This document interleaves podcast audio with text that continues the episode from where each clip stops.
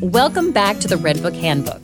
I'm Cheryl Kramer Kay, and today we're going to talk about a very sensitive subject your privates.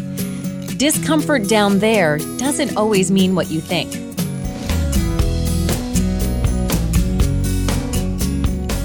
If you're worried that you have a yeast infection, don't be so quick to diagnose or treat yourself. Dr. Jennifer Gunter says that about 75% of women who believe their symptoms signal a yeast infection have something else. What's more, improper diagnosis and treatment can have long term effects. Some vaginal infections increase your risk of infertility, complicated pregnancies, and contracting certain STDs. So let's walk through a few ways you can determine the real source of your troubles and the right cure. First up is bacterial vaginosis, also sometimes just called BV.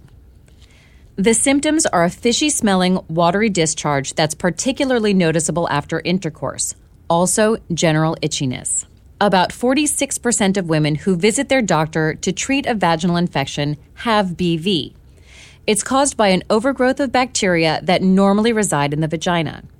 Experts aren't sure what triggers this overgrowth, but douching, using an IUD, or having a new sex partner could alter vaginal bacteria levels and increase susceptibility. If you think you have BV, see your OBGYN right away to check for evidence of a bacterial overgrowth. Women with BV are more likely to contract HIV if exposed and to suffer from pelvic scarring, which can lead to infertility. BV is also linked to low birth weight and preterm birth in pregnant women. The infection is easily treated with antibiotics, but be aware, it returns in up to 30% of women within three months. If that happens, you may need a longer course of medication. Another one to look out for is trichomoniasis, or just trich. The symptoms are a frothy, yellow green discharge, a musty odor, and sometimes bleeding after sex. Trich is the most common curable STD in young sexually active women and is caused by a parasite that passes from partner to partner. Like BV, the infection is linked to preterm delivery and low birth weight. Men may experience itching or burning after urination or ejaculation, but are often asymptomatic, which may be why trich is easily spread. If you suspect you might have it, you need to see your gynecologist.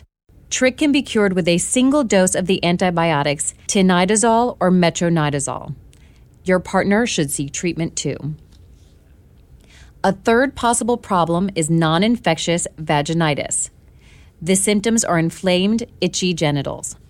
Although an infection is usually the cause of these symptoms, sometimes an allergy or irritation is to blame. Vaginal tissue is delicate, and some women are sensitive to sprays, douches, spermicides, or perfumes. If you're susceptible, you need to skip feminine hygiene products. Your vagina is self cleansing and stick to gentle soaps.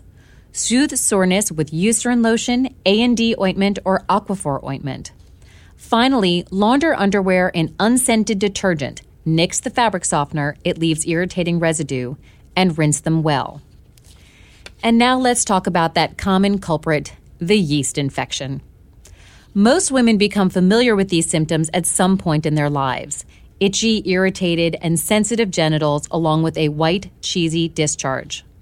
Normally, yeast, a fungus, lives harmlessly in your vagina, but certain factors can encourage it to overgrow.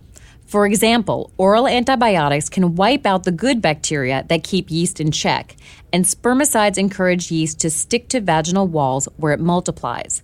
Tight clothes can also create a dark, moist environment in which yeast flourishes.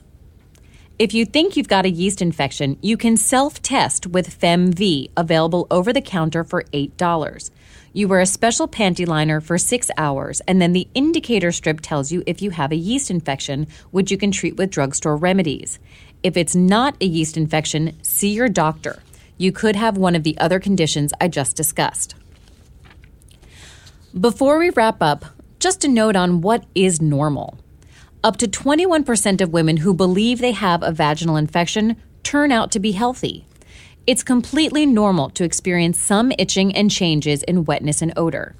Regular discharge is minimal right after your period, opaque and sticky after that, and stretchy and clear mid cycle. Prior to your next period, it should look tacky and chalky yellow or white. That's it for this week. As always, if you want to get the full text of this week's podcast, you can find it on our website, redbookmag.com. Just go there and type Your Private's Problems Solved into the search box. Next week, I'm going to answer some listener questions about natural birth control, the health benefits of flavored water, and what to do when you can't quite decide on a wedding gift. See you then.